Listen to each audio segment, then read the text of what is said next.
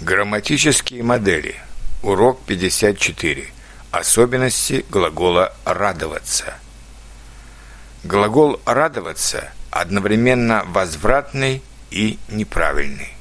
Вот как он спрягается. «Я радуюсь», «ты радуешься», «он, она радуется», «мы радуемся», «вы радуетесь», «они радуются».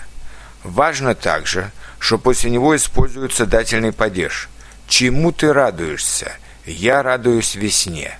Ребенок радуется матери. Мы радуемся предстоящему отпуску.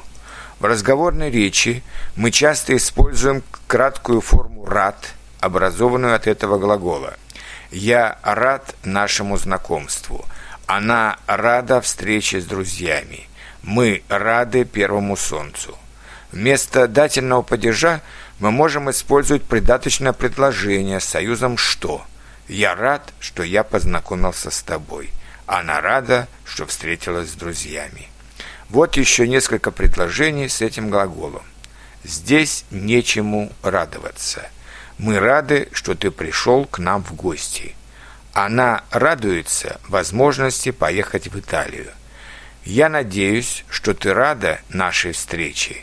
Она очень рада рождению дочери. Мальчик рад новой игрушке. Студенты радуются, что они теперь могут немного говорить по-русски.